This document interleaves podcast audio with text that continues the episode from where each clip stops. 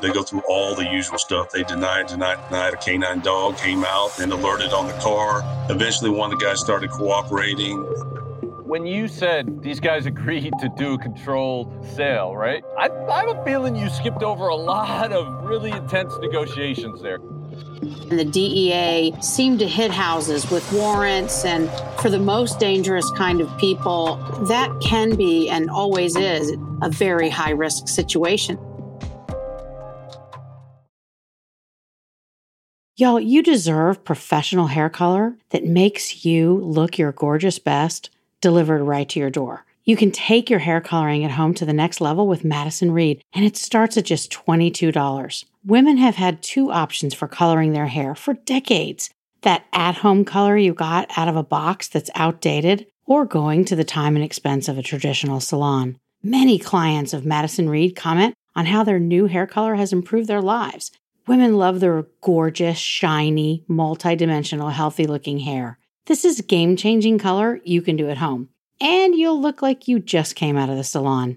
Madison Reed color is unique because it's crafted by master colorists who blend nuances of light and dark, cool and warm tones, and they create over 55 gorgeous multidimensional shades. Find your perfect shade at madison-reed.com. Best case, worst case listeners get 10% off plus free shipping on their first color kit with code BESTCASE. That's code BESTCASE. Hello and welcome to Best Case, Worst Case. This is Jim Clemente, retired FBI profiler, former New York City prosecutor, and writer producer of CBS's Criminal Minds. And with me today is. Hi, everybody. It's Francey Hakes, former state and federal prosecutor.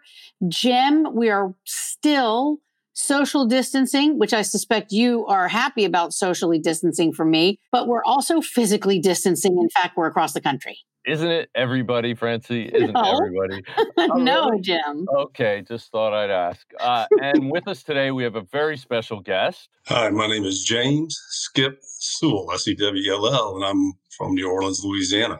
I'm a uh, former police officer down in New Orleans, uh, a former U.S. Marshal in New Orleans, and I spent about 27 years with the Drug Enforcement Administration as a special agent and then as a supervisor with them. I retired in 2017, and then I went to work for the district attorneys here in St. Tammany Parish as a felony major crime investigator. I am completely retired now at this point. Jim, you're outnumbered. Two Southerners to one New Yorker. I love it. Skip. Thank God you're here. I'm so tired of being outnumbered by like Jim and Tim and Bobby. I don't think you heard correctly. It's two Jameses against Ugh. one Francey. Let's get Ugh. real. Unbelievable. I knew you would But- turn it around somehow. But James, or we'll call you Skip. Skip, you have a very interesting accent. Where is that from? Well, I was born in Florida. We moved to Florida. My dad was a uh, Florida Highway Patrol officer. Mm-hmm. But the reason we moved to Florida, my grandfather played pro baseball. He played for the Pittsburgh Pirates. And during the off season, he would do the spring training, coaching in Florida. He didn't like in Pittsburgh too cold, so he ended up moving to Florida. And uh, that's where I was born. All right. Well, first of all, my dad was drafted by the Pittsburgh Pirates. He went to their AAA farm team, but then his brother had just gotten married and he got drafted. And so my father, by enlisting, prevented his brother from having to get sent overseas in the Korean War. And he got on plane, went to Korea, and came back a few years later. And father had been killed, and there's a whole bunch of mess happening at the time, so he never went back into baseball. But that's amazing. So your dad played for the Pittsburgh Pirates, where Roberto Clemente played. It was actually my grandfather played for the Pirates. He was uh, National League Pitcher of the Year a couple years. He played in a couple All Star games. Wow. Uh, I- my dad got drafted out of college. He went to Florida State. Coincidentally, played with football with Burt Reynolds and played baseball Oh. also. He, uh, wow. yeah, played with the farm leagues in Cincinnati. Decided that that wasn't working out. Enlisted in the Marine Corps, and when he got out of the Marine Corps, he went and started working for the Florida Highway Patrol. And I guess that was my initial interest in law enforcement. That's pretty amazing. But uh, and what was your grandfather's name and your father's name? My grandfather was Truett Rip Sewell. Wow. He's uh, he threw a pitch called the blooper ball. Um, Ah, And Ted Williams, Ted Williams hit it out of the park in like the 44 All Star game, I believe it was. Uh, the only home run ever hit off of it. Wow. And then my dad was Jim Sewell. Wow. That's So- awesome. Well, that's a really amazing piece of history. And Well, and I would just for the record, Jim, Skip, you you couldn't have finished where your accent came from because every good southerner knows Florida is not the south. I'm sorry to our Florida listeners, but although those of you Floridians who live in the Redneck Riviera, my favorite spot in the world, uh, that is on the Gulf Coast of Florida, maybe some of you there in the Panhandle consider yourselves Southerners, and I'll adopt you as such. But the rest of Florida, Skip, is not Southern. So where'd you get your accent? It must have been Georgia. We moved to Marietta, Georgia. yes. Uh, yes. I knew that was the answer to your fish. I knew there was something yeah. rotten in Denmark. I missed the first cue. And then we moved to uh, the New Orleans area when I was a senior in uh, high school. Okay. All wonderful people come from Marietta, Georgia. I'm just going to say that uh, to start. So, Skip, tell us about your career. I mean, you had a really interesting one. You were with the DEA for a really long time. I think it'll surprise people to know it's Drug Enforcement Administration. Lots of people think it's something else, but that's DEA. And can I just tell you right now, I used to tell people that when I was in AUSA, when I was a federal prosecutor, if you put a bunch of men walking into my office, each one from a different federal agency, Secret Service, ATF, DEA, FBI, Marshals, five guys. If you walked in, put them all in a suit and didn't tell me where they belonged, I could tell you where they belong. It's like instantly recognizable. You know who's who. And I just have to say, I don't mean to insult either you or Jim. Secret Service dress is the best. And I have to tell you, Skip, there's probably a tie between you and the marshals for maybe worse dressed, only because I consider you guys to be kind of the, the door kicking cowboys. And I like that. It's a positive thing. It's not a negative. Am I wrong? No, you're absolutely right. It's kind of the nature of the beast. We're out on the street a lot. Coat and ties don't uh, fit in in the neighborhoods we go to. So, yeah. And a lot of guys, a lot of agents, that is, use that as an excuse to dress that way, even going to court or U.S. Attorney's office. Yeah, and yeah. but you are also dealing with a very violent, incredibly uh, difficult, let's put it that way, war instead of just fighting crime. And so it's something that I believe that DEA has to be more tactical, definitely has to be more strategic than the average FBI agent or Secret Service agent, who are really basically babysitters. Let's get let's be honest, right? Stop it, Jim. Well, they're well-dressed babysitters, but yeah, it's an important baby that they're sitting. But whatever. There's no doubt that we had uh, have to be tactically sound. We had to be up to date. Coincidentally, I was head of our SRT team. I was the uh, supervisor of that special response team that dealt with most of the high risk arrest and search warrants. Tragically, right before I left, we had a shooting in New Orleans of one of our agents. But uh, the SRT team was kind of a long thing coming for for DEA, but it's up and running now, and I think it's a good good philosophy given the type of people that we encounter. Well, and I think Skip, that's one of the things that uh, you know really strikes me in particular about all law enforcement, of course, because eventually you're all in that situation. But in particular, the marshals and the DEA seem to hit houses with warrants and that search warrants and arrest warrants for the most dangerous kind of people, and that can be and always is, it seems, a very high risk situation. So you guys are really putting yourselves on the line on a daily basis. Yeah, and I would agree. And when I was with the Marshals, we had a, a less active warrant squad at the time. We mainly went after probation and parole violators. The marshals, to some extent, reinvented themselves, and then now they developed these task force where they execute a lot of state warrants. You know, used to we didn't get involved in someone that was wanted for a homicide. Now they uh, have a a much more dangerous job, I believe, than I was there because of the type of cases they get involved in. They react to a lot of cases. They've got a good technical unit where they track phones, and they're very uh, adept at that. They're very good at that. At the time, I wasn't satisfied, so to speak, with the marshals. I wanted a little more coming from a police officer. I was used to the action uh, daily and nightly. So I sat back and I watched uh, at the marshal's office, of course, who was bringing in the prisoners all the time. And I noticed DEA was bringing in an inordinate amount of prisoners, uh, followed by probably the FBI. But I decided that uh, this was when the drug war was in full swing. Pablo Escobar was public enemy number mm-hmm. one in the late 80s and back then. And I said, I'm going to jump ship. And that's what I did. I actually applied with FBI and DEA and had interviews with both. But in the, um, in the end, I ended up taking DEA because DEA relatively assured me that I would come back to my hometown in New Orleans. Well, that's cool. Yeah, and that is something that with the FBI, the process takes longer. It's it's a little more of a bureaucracy, and so it can be very difficult that whole hiring process. But also, they do like to send you to another area other than from where you came. And the one exception to that was New York City. They couldn't keep agents in New York City. So if you came from New York, they'd let you go to New York. And what was good about that was I got to go home when I joined the FBI. But they gave every other agent that came from outside of New York a $25,000 bonus.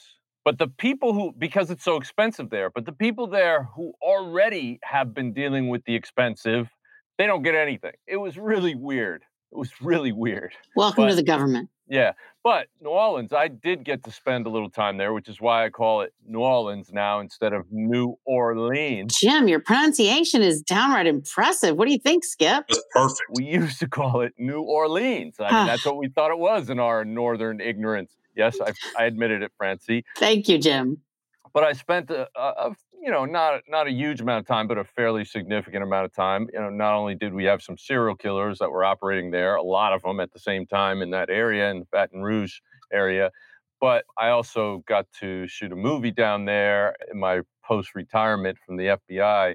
And I really, really enjoy that town. It's not just the French Quarter, St. Charles Street it's just it's just i know it's epic i love that street i i would go up and down that street i i started running down that street you know because just to look at the houses every day but the fact that you were in new orleans which is you know some people wouldn't consider it this but you know it's basically a border town i mean you know and any border town is going to be a major drug destination well, it is. I mean, it's definitely going to be some kind of a hub. And so, what I'm hoping today, Skip, is that I'm hoping you're going to tell us some sort of a tale of crime and intrigue and mystery and beignets because I've been to Cafe Du Monde. Uh, I am not ashamed to admit that when my husband and I went there a few months ago, I was in town for a conference. I didn't know you then, Skip, or I definitely would have dropped by. Uh, I, I, ate more than my share. I mean, I definitely did the tourist thing and ate way more beignets than is healthy or even seems possible looking back on it. So I hope your tale is going to involve all of those elements. So let's just sort of jump in. Do you have a case that you've been thinking about talking about today? Well, I, I do have a case, and this case involves the Sinaloa cartel.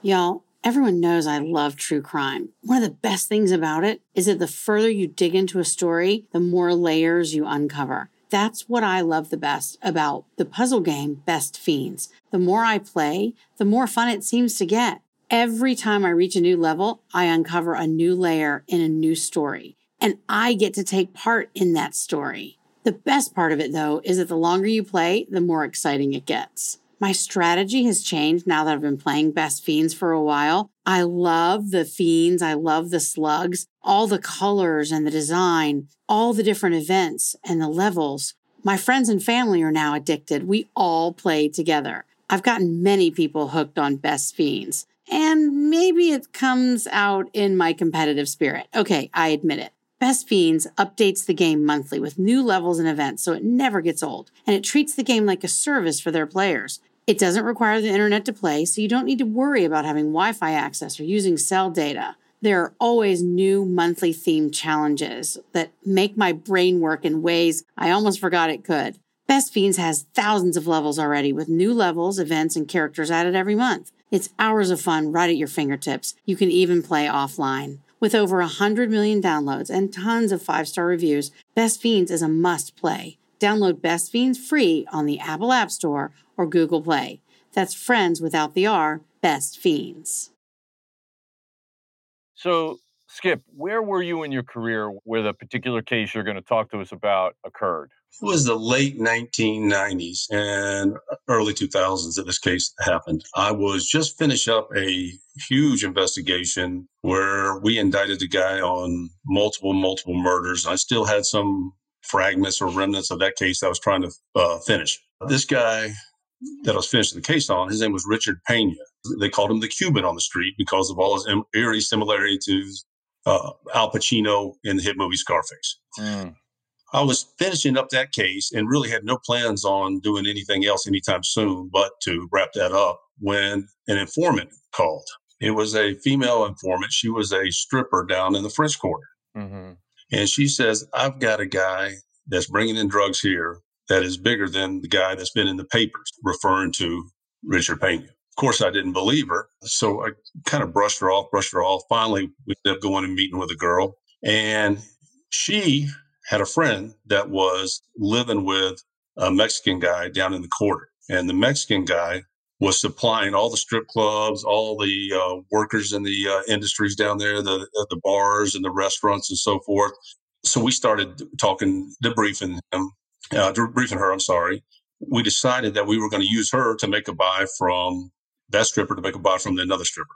So we made a couple buys. We kind of worked ourselves up the, the ladder, and we identified a guy by the name of Osmond Caston before we talk about any more into the case, could you explain to our listeners? You say you were going to make a buy from one person to another. What does that entail?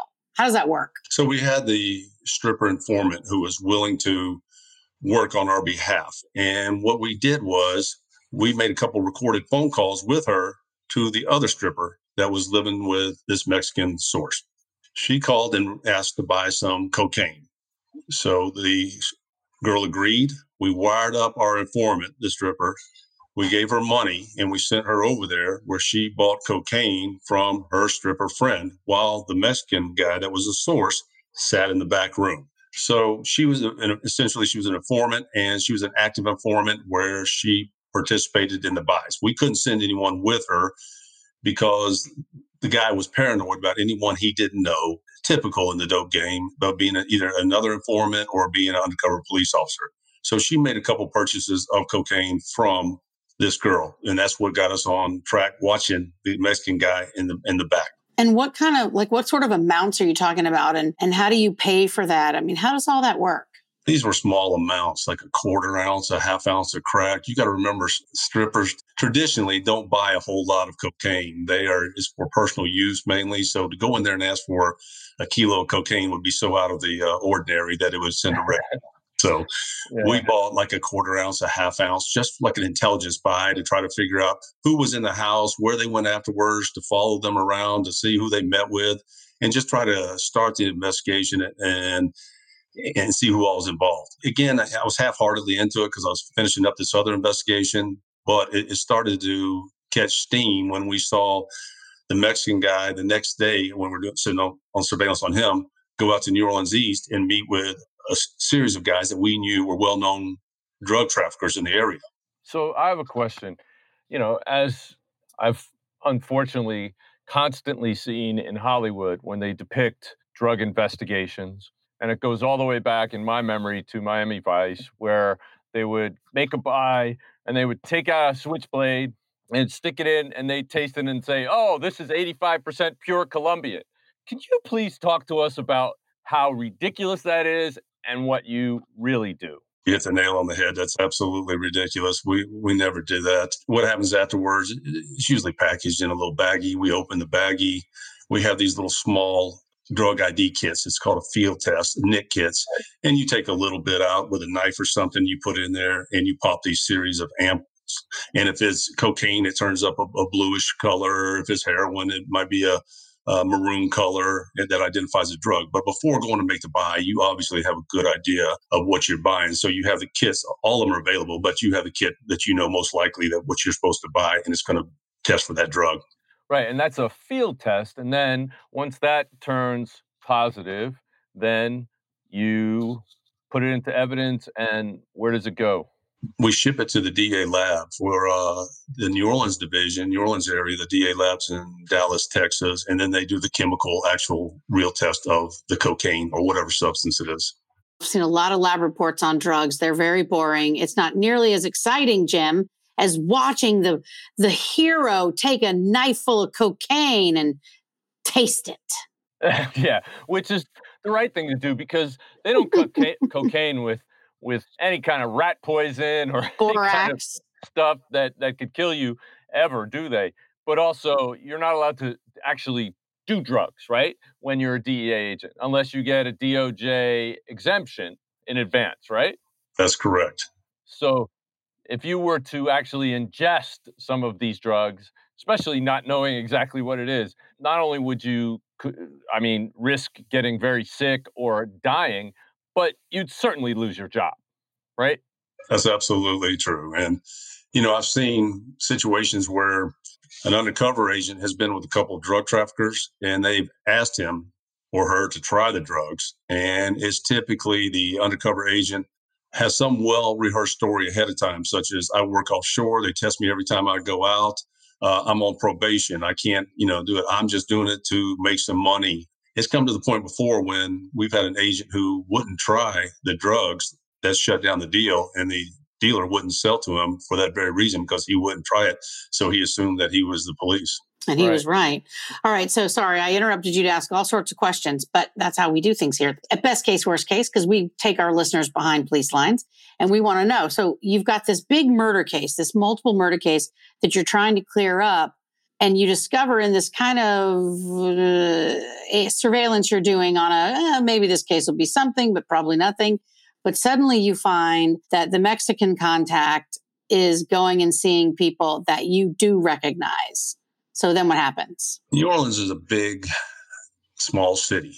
It's most of the traffickers, the bigger drug dealers in that area, if you've been an agent around there, are well known to the DEA or to the FBI or, and even to the ATF. So when this Mexican guy who was unidentified at the time started making trips around New Orleans and talking to drug dealers at auto shops, daiquiri shops, in different places, we knew that we were onto something.